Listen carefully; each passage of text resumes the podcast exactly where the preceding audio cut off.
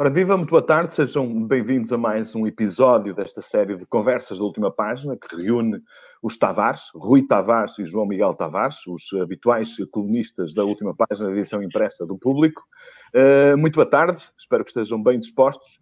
Uh, e pegando, enfim, uh, numa, numa, forma de apresentar um programa no qual o João Miguel Tavares participa todas as semanas, num programa na televisão, eh, eu começava por vos eh, lançar uma pequena provocação, perguntando-vos se vocês se sentem hoje amordaçados. Rui, como é que é? Começas tu ou começo eu? É, começa tu, começa tu. Começa, começa Tavares. Não, não, não, não. Enfim, para contextualizar, para, para, embora todos os nossos uh, ouvintes barra espectadores estejam atentíssimos à, à, à, à atualidade noticiosa, suponho que tu estejas a falar da, da, intervenção do professor Aníbal Cavaco Silva, em que disse que nós vivemos numa democracia amordaçada. Exatamente. Eu, eu poderia remeter para o teu próprio editorial. Aliás, eu no meu texto da manhã vou referir isso. Eh, tu, de certa forma, estás a antecipar aquilo que eu, em parte, vou, vou escrever, estou a pensar escrever amanhã. Eu concordo com o que tu disseste. Acho que todos os exemplos que o professor Cavaco Silva disse ali são exemplos, para mim, preocupantes, sobretudo porque a acumulação forma um padrão mas eu sempre tive muito cuidado, nomeadamente porque eu escrevia obsessivamente sobre José Sócrates, uh, a, a, separar António Costa de José Sócrates. E acho que esse cuidado deve ser tido. Uh, porque uh, as, senão e depois as palavras deixam de significar Exato. aquilo que elas devem significar, não é? Se nós utilizamos a expressão democracia amordaçada em 2021 como a utilizamos em 2008 ou 2009, uh, estamos a desvalorizar aquilo que aconteceu em 2008 e 2009, que foi muito mais grave do que aquilo que está a acontecer agora. Naquela altura, eu acho que houve mesmo uma tentativa uh, brutal por parte de José Sócrates de tentar controlar de forma obsessiva tudo o que mexia neste país. E isso é uma tentativa, a meu ver, inédita na história da democracia portuguesa. Evidentemente que todos os governos sempre tiveram tentações de meterem mão no, para terem o um máximo controle sobre tudo. Sempre houve pressões na RTP, sempre houve uh, pessoas a tentarem ser afastadas. Olha, o próprio presidente Marcelo Rebelo Sousa tem muito para contar sobre isso em relação à TVI. E, é, essas pressões sempre aconteceram. Nunca vi que nada acontecesse de uma forma tão sistemática, tão violenta e tão obsessiva como na altura de José Sócrates. Portanto, eu não acho que faça sentido uh, estar a, a utilizar utilizar essa expressão quase do só faltou falar num atentado ao Estado de Direito, não faz sentido estar a utilizar essa expressão hoje em dia para aquilo que se está a passar. Eu não acho que, Portugal esteja amordaçado, não acho que a democracia esteja amordaçada, não acho que a comunicação social esteja sob qualquer tipo de ameaça, e tu, Manuel, certamente poderás testemunhar isso. Haveria infinitas histórias para contar de José Sócrates naquela altura, na forma como ele pressionava as redações e tudo isso, e, e sim, não, sim. não acho que isso hoje em dia possa, possa ser eh, de maneira nenhuma Uh, nem antes nem depois, nem antes nem depois, não foi? Não, não, não, não se compara. Uh, enfim, uh, o nível de pressão, e não é só o nível, mais que o nível, a qualidade, a tipologia da pressão que era feita durante esses anos não tem nada a ver com aquilo que se viveu antes ou que se vive é. atualmente ou que se viveu depois. E por isso eu acho que nós devemos ter cuidado em relação a isso. O que não significa, o que não significa que mais uma vez tu não estejas com um governo que tem uma, uma, uma, uma tentação de controle, mas não é sobre a comunicação social.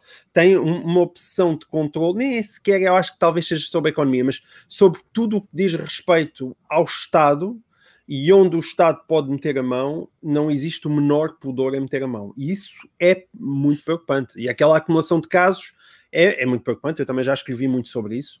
Uhum. E, e, e acho sintoma de uma democracia pouco saudável. Eh, nesse aspecto, ela não, está amordaçada a democracia, mas em muitos setores eu acho que se respira mal, que tem a ver com aquilo que é o, o diagnóstico que eu faço sobre o próprio regime. Como vocês sabem, eu sou bastante crítico.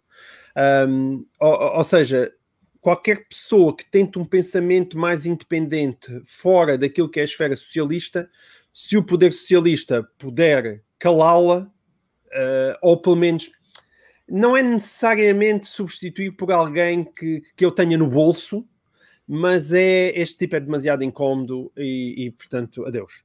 Isso, uhum. isso, sem dúvida. Isso eu sinto nas mais diversas áreas. Rui. Bem, eu, eu confirmo que, eh, para, para continuar na lógica Tavares e Tavares, que durante o tempo de José Sócrates havia uma, uma digamos, uma, uma, uma resposta instintiva uh, em relação à, à crítica que era muito diferente do que se, que se tenha vivido antes e do que se tenha vivido depois. Uh, e digo isso para continuar o tema Tavares e Tavares, porque esse era precisamente um título de uma crónica minha no público, numa altura em que o João Miguel Tavares era cronista no DN e foi alvo de um processo do Primeiro-Ministro, do, do, ponto de vista legal legítimo, do ponto de vista político, escrevia eu na altura, uh, uh, ilegítimo, porque nós, um Primeiro-Ministro é mesmo um cidadão, mas é um cidadão com responsabilidades especiais, com um poder especial e que deve prestar atenção àquilo que uh, dos, dos, seus atos pode, digamos que, que, constituir um efeito constrangedor, não só sobre aquele cronista, sobre outros cronistas. E este era, era o argumento, e também confirmo que na altura me chegaram uh, uh, uma, umas mensagens indiretas, não diretas, devo, devo salientar, de que afinal aquele tipo é pior que o, Pedro Lomba, que era quem comigo dividia a, a última página do público na altura e presumo eu que constituísse então um grande, uma, uma, uma grande desqualificação, não, não, era nenhuma nem outra, mas isto para dizer que de facto esse foi um, uma das grandes razões para a perda de, de, de, de José Sócrates já durante o seu mandato como primeiro-ministro, com aquilo que nós já então conhecíamos, ou seja, sem entrar naquilo que viemos a saber depois e que boa parte de, do que viemos a saber depois, está em tribunal para se saber, para se confirmar se é verdade ou não é verdade.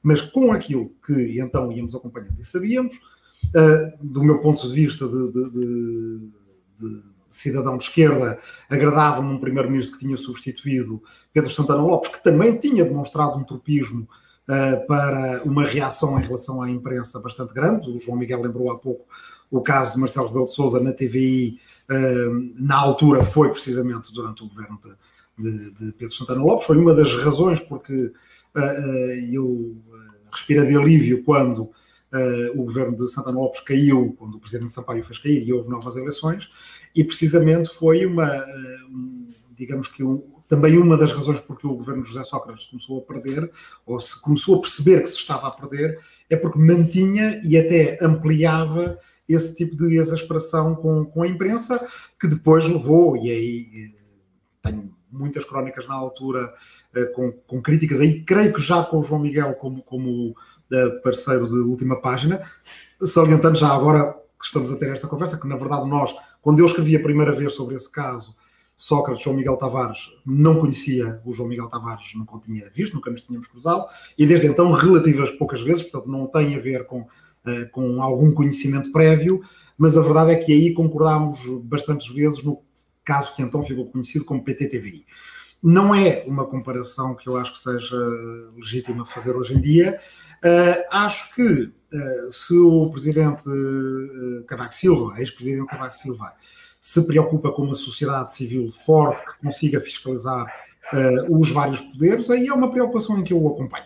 E é uma preocupação que acho que devemos ter uh, para, uh, para o futuro. Não me parece que seja uma preocupação que ele tenha tido muito durante os seus mandatos, quem não se lembra das famosas forças de bloqueio e do deixem-nos trabalhar, uh, mas é uma preocupação a que eu Sim. acolho, acho bem-vindo para o futuro, porque vamos ter mais dinheiro para gastar ainda do que aquele que tivemos durante os mandatos de Cavaco Silva, e acho que se não tivermos uma dose suplementar de vigilância por parte da sociedade civil, de uma forma plural, uh, incluindo, evidentemente, o jornalismo, uh, vamos voltar a cometer, os, a cometer os erros que já cometemos no passado.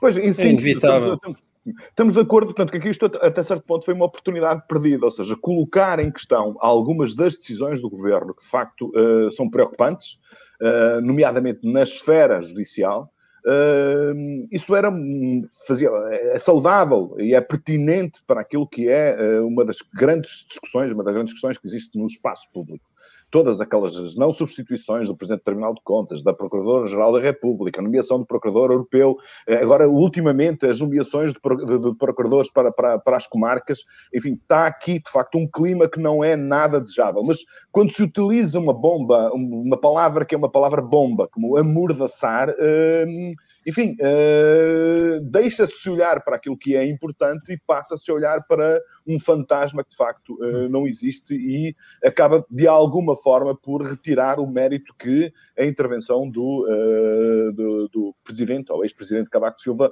de facto tinha na, na, na, no espaço público. Bom, vamos começar então, eu, vamos começar aqui a discutir alguns dos temas que vocês colocaram nos vossos artigos nos últimos dias. Eu, uh, se me permitir, eu começava com um tema uh, colocado pelo João Miguel Tavares, que sobre o facto de não haver ainda nem sequer horizontes de desconfinamento e de haver uma espécie de tabu que, sobre o que é que se pode fazer a seguir, olhando a realidade epidemiológica do país, o João escrevia assim: qual é então a razão lógica para ao menos as escolas não estarem já abertas. Foi porque toda a gente meteu na cabeça que isto era para durar até a Páscoa.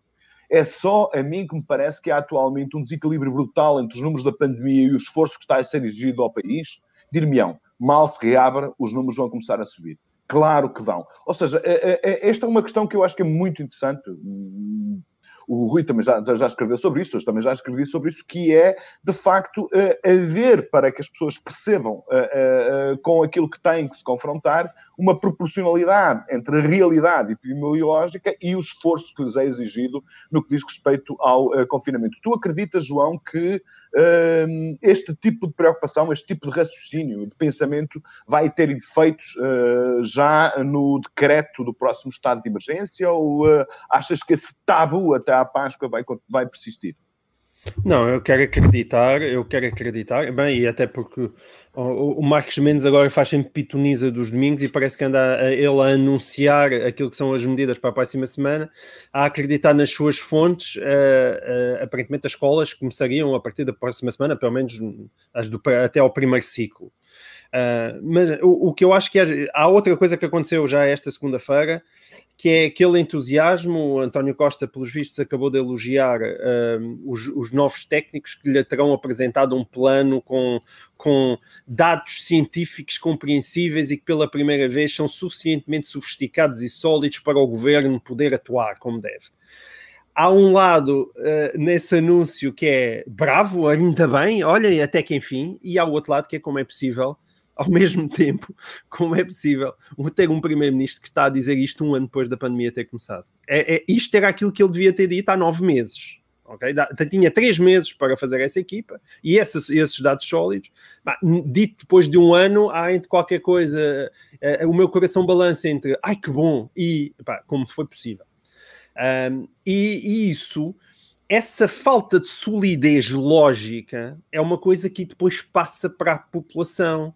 Neste sentido, existe uma coisa chamada fadiga pandémica evidente em tudo, em, no, em, em mim. Eu, enfim, há muita gente que quando eu falo destas coisas, ah, você com, estás com quatro filhos fechados em casa, depois já não os consegues aturar, não é? Pois, queres é metê-los nas escolas. É evidente que eu tenho uma noção mais precisa do que se passa com as crianças, porque tenho quatro cá em casa, ainda todas no. Eh, ela varia desde o terceiro ano até ao, ao décimo primeiro. Uh, e eu, eu vejo esses efeitos da fadiga pandémica em mim e nos miúdos.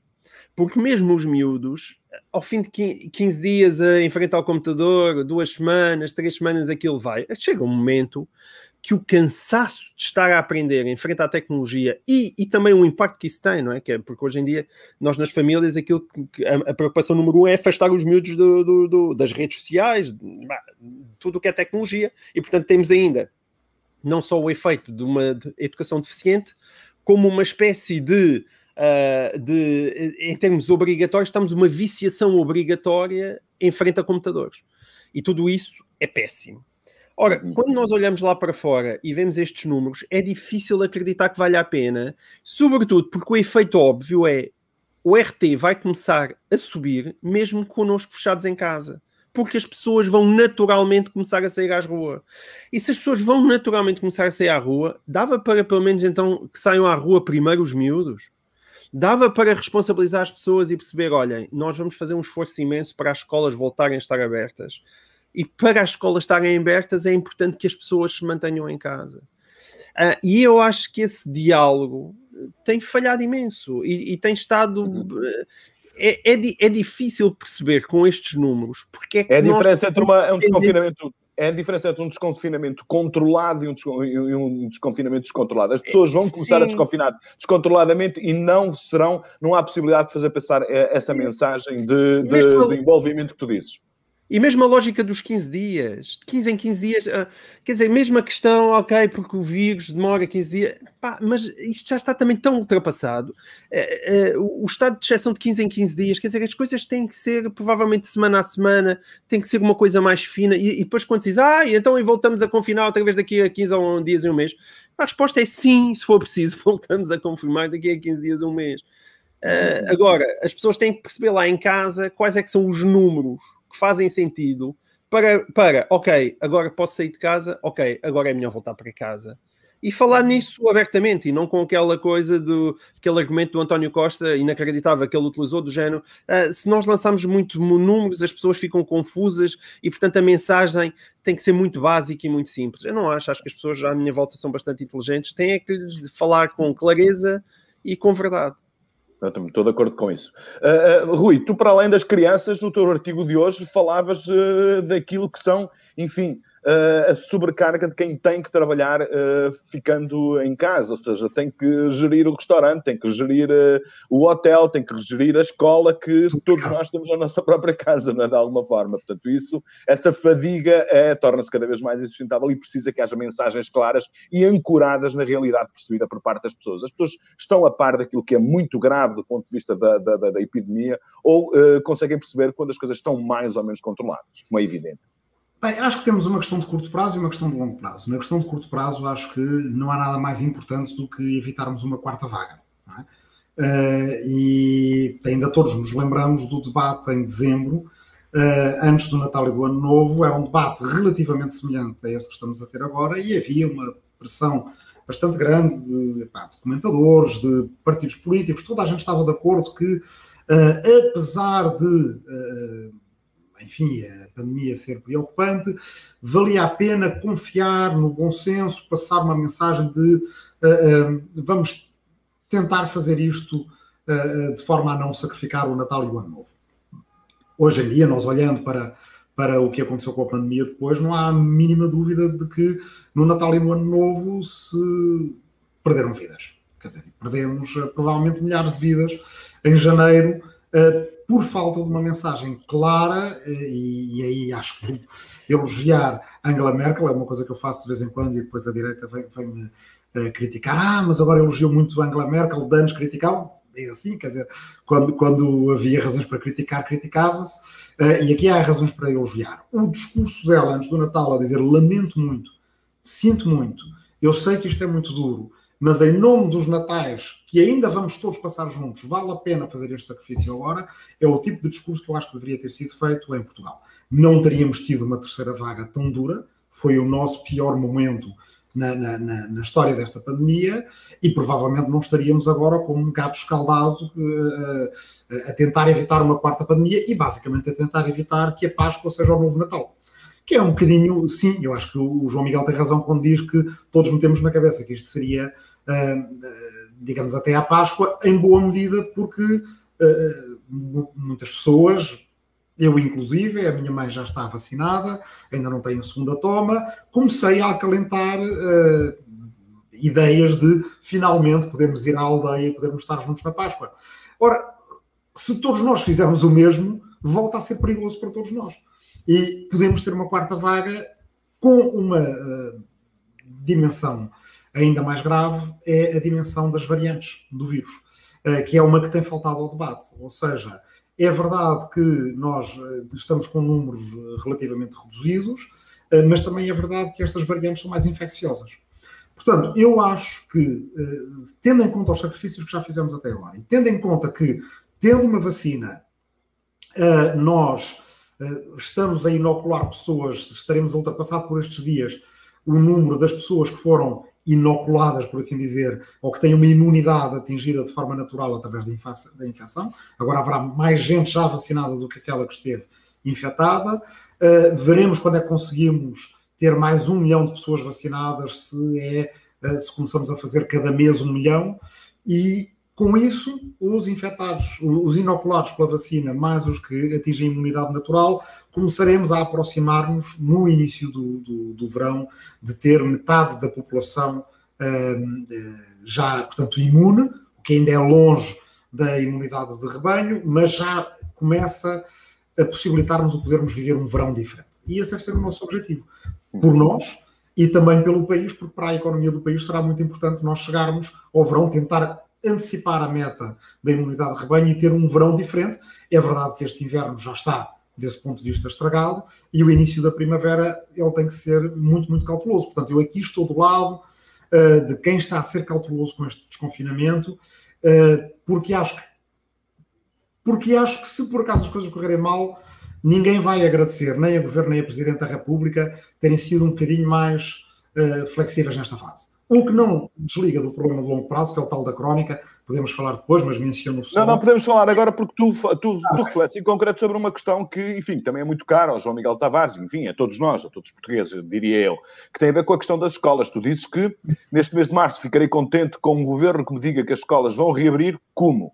Uh, mas só ficarei feliz uh, com um governo que tenha uma visão de médio prazo sobre como acudir a esta geração, ou seja, tendo em consideração os danos que o confinamento está a ter, de facto, a esta a geração de praticamente todos os alunos, eu até incluiria no grupo os, os universitários, enfim, uhum. que estão, uh, enfim, numa situação muito, também, muito penosa do ponto de vista uh, psicológico e também até do, do, do, ponto de vista das aprendizagens. O que é que tu queres dizer com isto? Ou seja, uh, o que é que tu, nós estamos a discutir abre, não abre, mas tu já estás aqui a considerar como muito importante um plano muito mais consistente, não apenas para recuperar os danos que foram causados para trás, mas para, de alguma forma, para corrigir problemas estruturais que vinham do futuro. É isso que tu querias dizer nesta tua.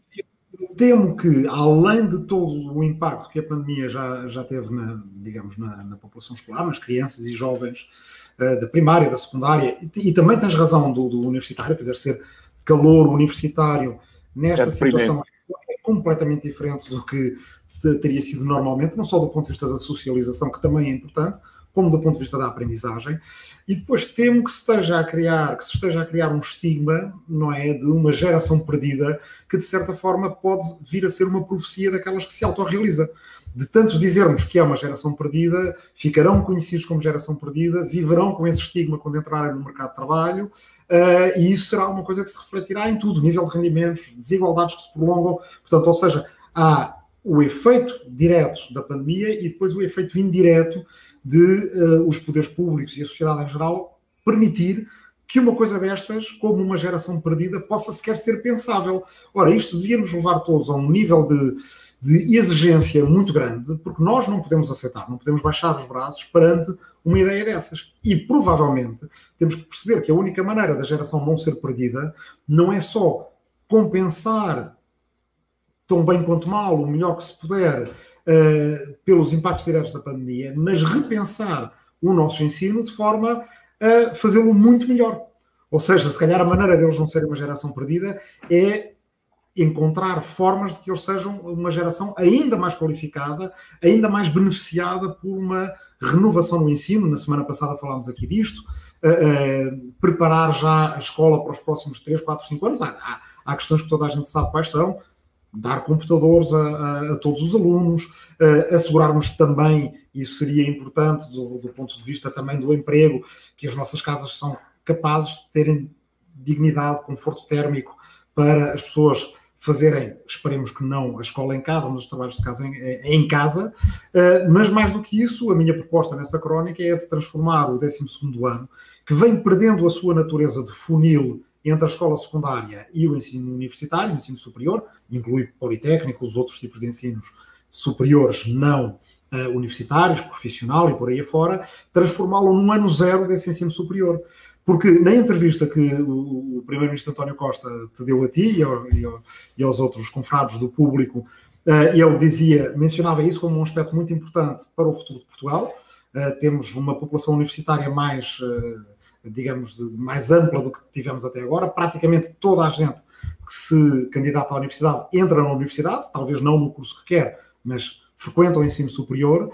Bem, então por que não fazer, utilizar isso para alavancar nesse, nesse dado um novo projeto de qualificação da nossa força de trabalho futura, dando-lhe mais responsabilização, mais autonomia, mais capacidade de trabalho em equipa e eh, fazendo deste 12 ano, que perde esse sentido como funil da universidade, um ano zero, onde há alguns conhecimentos universais que nós precisamos ter, que nos fazem falta durante a vida toda, para nós nos requalificarmos quando precisamos disso, aos 30, aos 40, aos 50 anos, uh, possam ali ser dados, desde como trabalhar com fontes, como aprender a, a não plagiar, como aprender a identificar bem fontes, noções de, de, método científico, etc. Isto também nos obrigaria a outra discussão, que espero vir a fazer em crónicas futuras, sobre uh, rever o modelo de financiamento do ensino superior e distribuí-lo de uma forma a que ele não esteja só dependente de uma fonte uh, ou de duas orçamentos do Estado e as propinas dos alunos, que haja outras dimensões aqui, isso vem para reflexões futuras, mas acho uhum. mesmo que se não houver um debate sobre o ensino uh, secundário e superior, o ensino no seu conjunto, a médio prazo, aí corremos o risco de estar, de estar implicitamente a aceitar que uma geração possa sequer ser perdida, e isso só por si é um escândalo moral.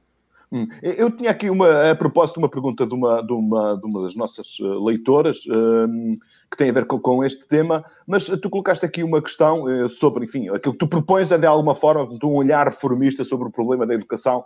O mundo mudou uh, muito rapidamente e muito profundamente nos últimos 20 anos e o sistema educativo, aquilo que é, as estruturas curriculares, os métodos de ensino, uh, permanecem de alguma forma ancorados a um passado que está cada vez mais distante daquilo que é a realidade e daquilo que é, que é, que é o futuro. Mas um, isso leva-me a outra questão. Há, é, é, isso pode ser visto na, na, educação, será, pode ser visto na economia, pode ser visto em diferentes uh, uh, instâncias da nossa vida pública, mas a ideia que uh, nós podemos ter de alguma forma é que a pandemia que podia ser uma oportunidade para refazer muitas coisas, não se nota que haja esse ânimo nem muito por parte do governo, nem muito também por parte da própria sociedade civil. João, queres, queres refletir um pouco sobre isso?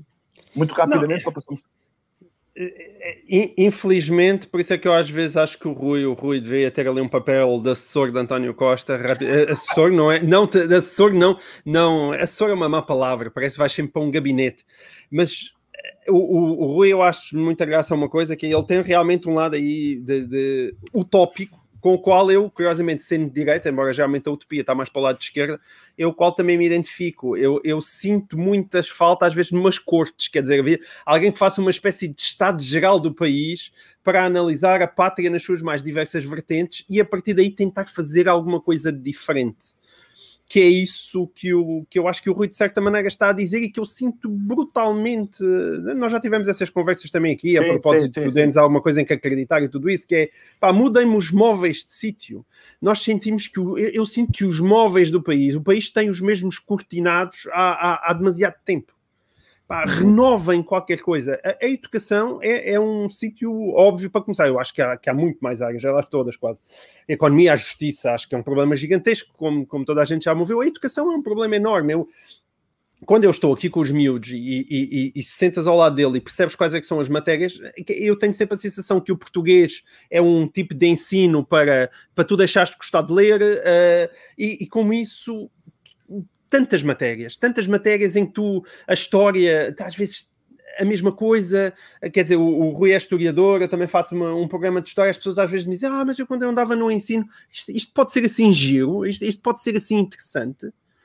Acho, uhum. acho que nós temos uma dificuldade imensa em, em, em, termos disciplinares em tornar interessantes matérias que são absolutamente fascinantes, não é? Depois vemos os livros como o Sapiens venderem milhões no mundo inteiro e as pessoas ficam fascinadas por alguém que chega e começa a fazer ligações multidisciplinares e mostrar como é absolutamente fascinante o mundo à nossa volta. Esse lado uhum. de deslumbre com o mundo devia ser, esse deslumbramento devia ser aquilo que era passado às crianças na escola. E é fácil, não custa muito, agarravas nas melhores pessoas e fazia. Eu, eu acho que existem dificuldades que têm a ver com a questão da formação dos professores, com um velho problema português de, em Portugal, que é será que a escola consegue apanhar as pessoas mais qualificadas para serem professores, ou a maior parte dos professores ainda são aquelas pessoas que tinham notas relativamente baixas nas suas profissões e não conseguiram aceder a outras matérias disciplinares, isso, isso pode acontecer em várias áreas. Acho que existem mini revoluções para fazer em cada um desses lados. Mas para isso é preciso haver um desejo para mudar o país, que é um desejo claramente que o Rui tem. Aliás, ele está tá sempre a fazer propostas, atrás de propostas uh, no, no seu, nos seus textos. É, eu sou muito mais reativo, ele, ele é muito mais proativo, nota-se muito essa diferença, mas infelizmente esse impulso que o Rui tem, eu não o encontro no governo. Uhum. Esse é o grande mas, problema do António Costa, é, é tu vês nele uma sempre uma gestão habilidosa do dia a dia, mas ele não uhum. quer nada para o país, a não ser que seja pequenos ganhos incrementais aqui e ali. É uma visão possível. Eu acho que António Costa não é reformista, estruturalmente reformista, porque ele acha que o país não quer reformas.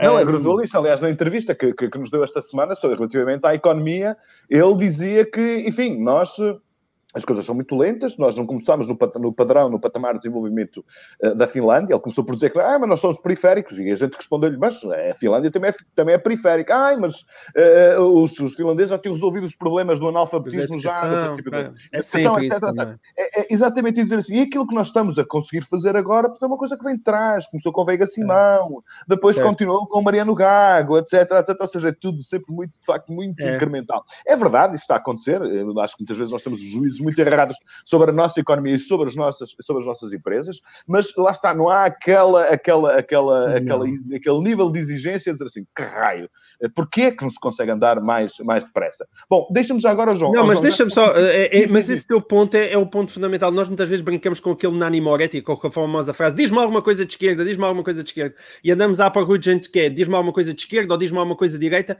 mas realmente o grande grito, e aí eu estou, eu e o Rui podemos ir os dois desfilar para a Avenida da da, liberdade é diz-me alguma coisa com ambição. Diz-me alguma coisa com ambição. Mostra-me ambição de fazer alguma coisa. Mostra-me ambição de mudar alguma coisa. E essa ambição eu não sinto que exista. É, olha, se me permites dizer uma coisa muito rápida, nós às vezes também no, no futebol temos a mania de jogar para o empate. É? E jogar para o empate não basta. Na, Desculpa na, lá, situações... falas tu. Oh, oh, Rui, falas tu. Eu sou do futebol, eu sou do futebol Clube do Porto. Eu estava a falar da seleção. É? Eu, não, eu, eu, não, estava a falar, não estava a falar do glorioso. glorioso agora, enfim, não, não estamos. Eu, eu, aliás, ultimamente sei pouco de futebol, mas, uh, mas ou seja, jogar para o empate neste momento não chega porque os outros também não estão a jogar para o empate. Uh, e, portanto, jogar para o empate é, como tantas vezes também no futebol, perder. Uh, e, e, Portugal, no estágio de, em que estamos, não é? Continuar com aquela meta que é vamos convergindo com a média da União Europeia, foi uma ótima meta, serviu-nos bem durante várias décadas e era de facto muito partilhada, não havia ninguém da classe baixa à classe alta, de, de, do litoral ao, ao interior, uh, pá, com a quarta classe ou com o doutoramento, que não quisesse convergir com a média da União Europeia. Ainda queremos a questão é que isso, se calhar, não chega.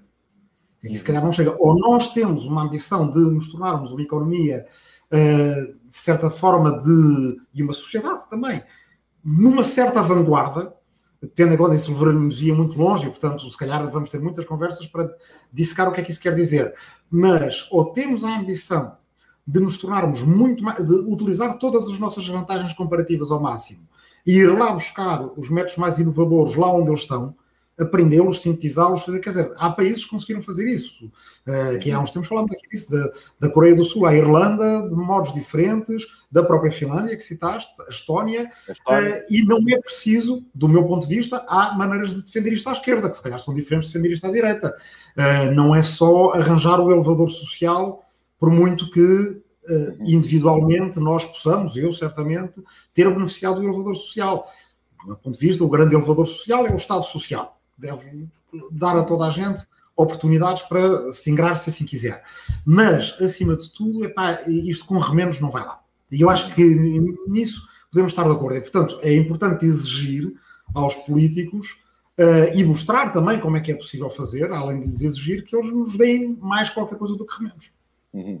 Oh, oh, oh, oh, eu ia colocar aqui uma pergunta de uma, de, uma, de uma leitora, mas faço imediatamente a seguir porque aproveito esta tua deixa e pego aqui numa, num, num texto que o João Miguel Tavares uh, escreveu esta semana sobre a burguesia do teletrabalho, na sequência de uma entrevista também da nossa colunista uh, Susana Peralta ao Jornal I, uh, que deu muita polémica e uma, uma polémica, no, no, geral, na minha opinião, foi muito, muito saudável, muito interessante. É de facto uma questão muito importante, mas portanto, esta ideia de pegar na burguesia de, de, do teletrabalho ou na aristocracia do teletrabalho, chamemos-lhe o que quisermos, uh, ou seja, pessoas que estão em casa, que não estão uh, sujeitas aos desgastes desemprego nem de perda de rendimentos, pelo contrário, aquilo que uh, são as taxas de poupança do país mostram que essa essa classe de, de, de, profissionais está a acumular rendimentos, sobre se deve se haver uma, uma contribuição extraordinária, um imposto especial uh, que ajude, portanto, a, uh, o, o, Orçamento do Estado para poder transferir para as pessoas que estão a ser, de facto, mais penalizadas. Uh, é curioso, Rui,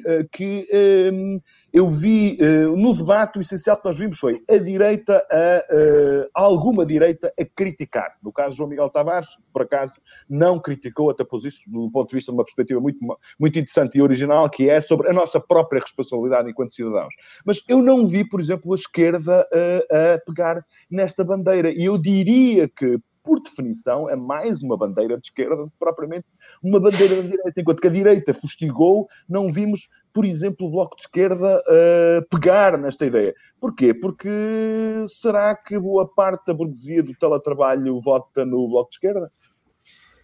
Pois, então, o que tu me estás a perguntar é se o velho slogan de uma das componentes do Bloco de Esquerda, que era o UDP, os ricos que paguem a crise, uh, tenha perdido, digamos, premência para o Bloco de Esquerda hoje em dia, uh, porque uma boa eu não parte diria tanto, Rui, eu não diria, eu não diria tanto porque, enfim, não estamos a falar de ricos, estamos a falar da classe, da classe média alta, não é? Ou seja, pessoas como tu, como eu, que, enfim, temos rendimentos acima da média, não é? E que não, não estamos longe, estamos longe de ser ricos, portanto.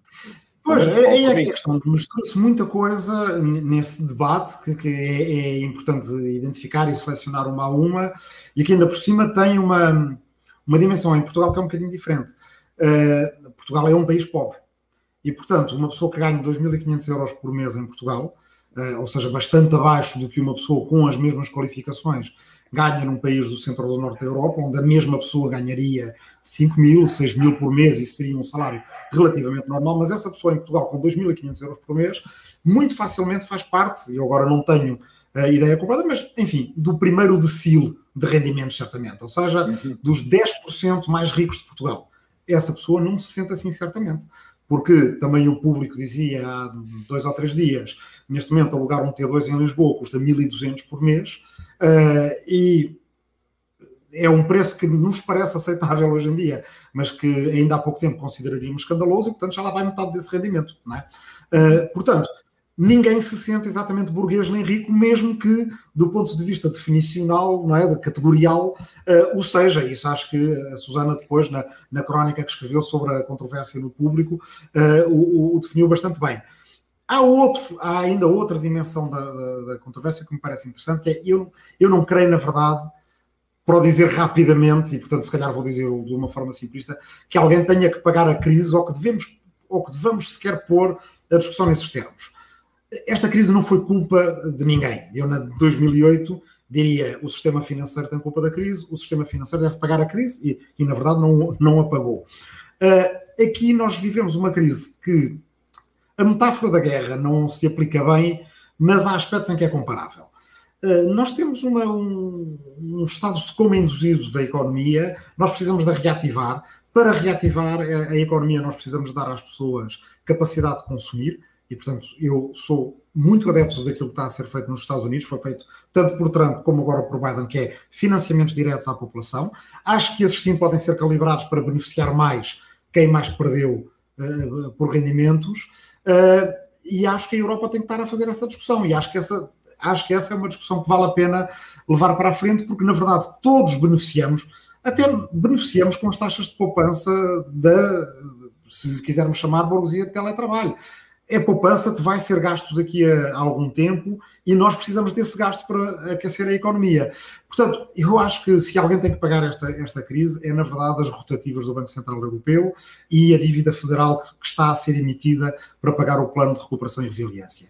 E quando sairmos da fossa, vamos ter uma economia que vai crescer bastante, porque a fossa foi bastante funda, uh, e que vai dar rendimento uh, disponível para, sob a forma da tributação, uh, equilibrar as contas do Estado.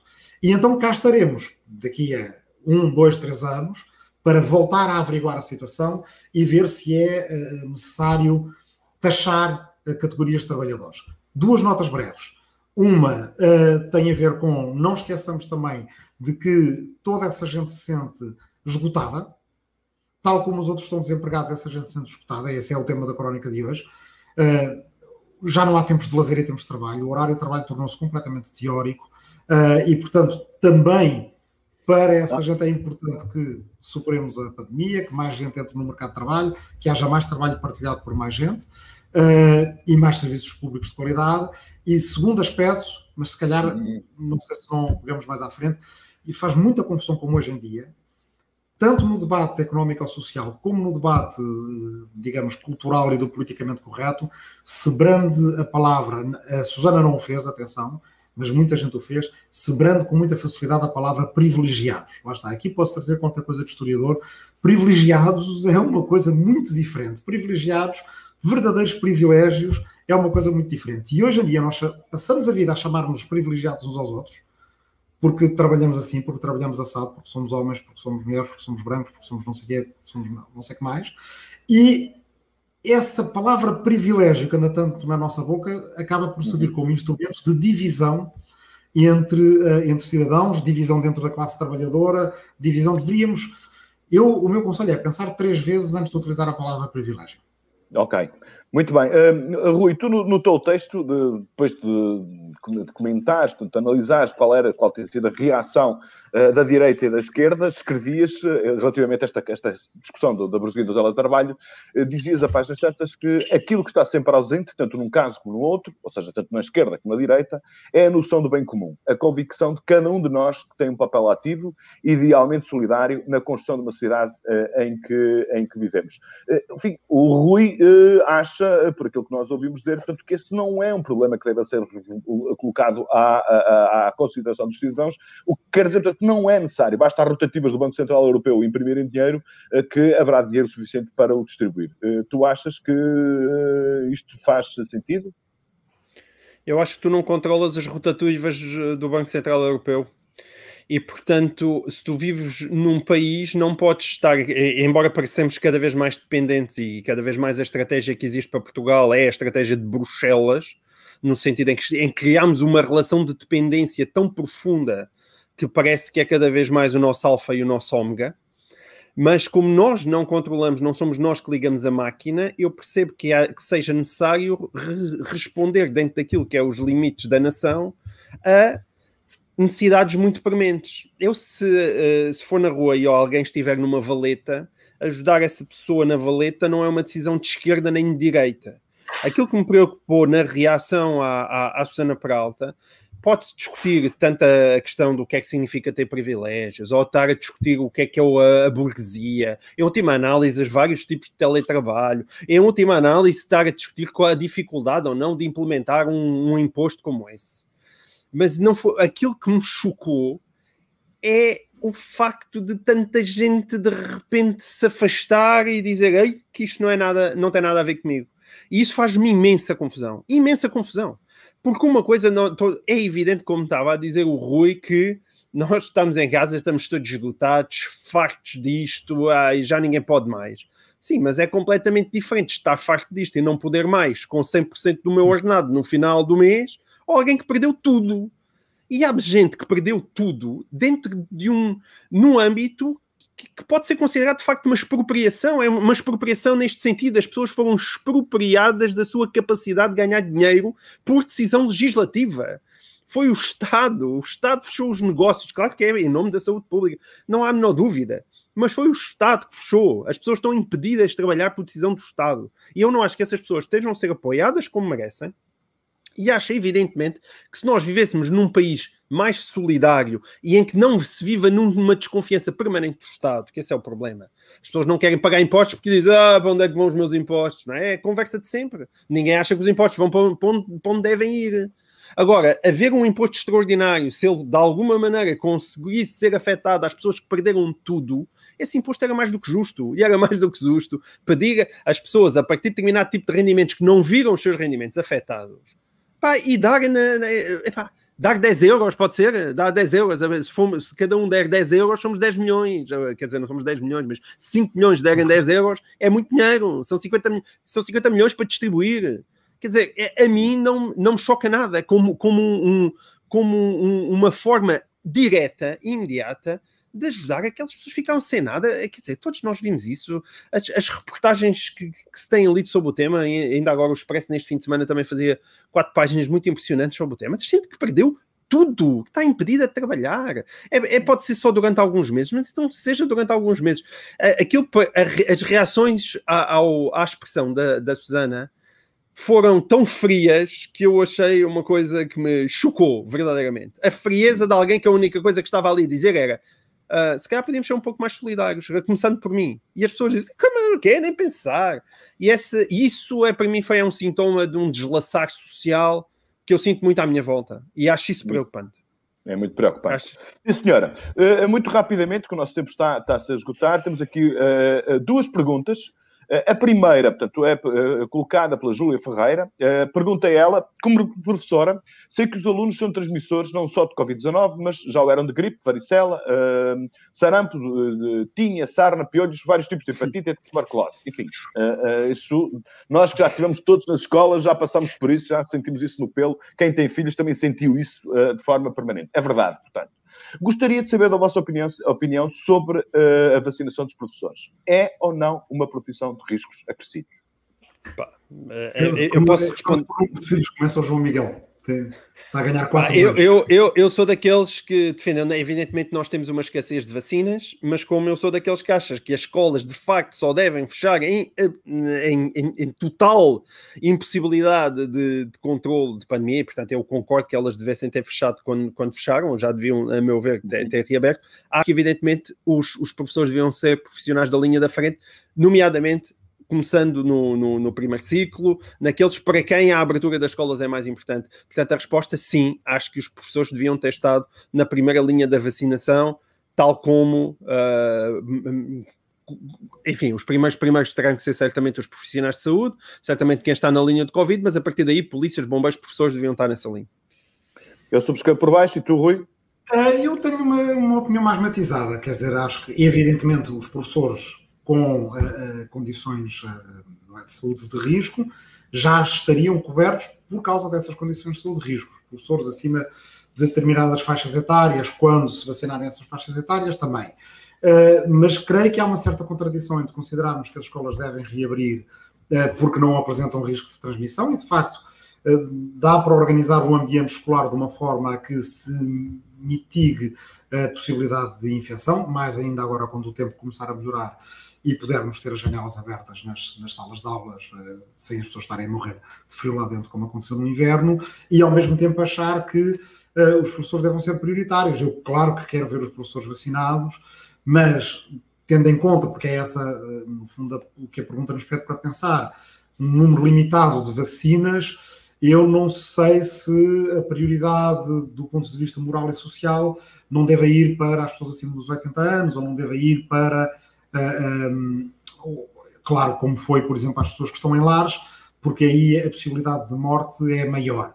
Uh, a verdade também é que temos uma, um, corpo docente bastante envelhecido nos nossos vários níveis de ensino uh, e, portanto, dentro desta opinião que, que, que, eu tenho, é o que me faz pensar duas vezes, não é? Se disséssemos que o corpo docente era todo ele mais jovem, bem, aí nesse caso estaria mais convicto naquilo que estou a dizer e diria na primeira linha não, uh, depois com outros grupos a seguir que são também igualmente importantes, uh, mas pronto, enfim, aqui está, mais mitigado do que vocês, não, não, não vou tão depressa para considerar que são a categoria uh, de, de, primeira linha. Muito bem, meus caros, chegamos ao fim do nosso, nosso tempo, foi um prazer conversar convosco, como sempre. Muito obrigado a todos que nos seguiram em direto ou que vão ver isto em gravação no nosso ao vivo boa semana e é boas crónicas, boas últimas páginas. Uh, até segunda. Um abraço. Até segunda. Um abraço. Até Adeus, um abraço.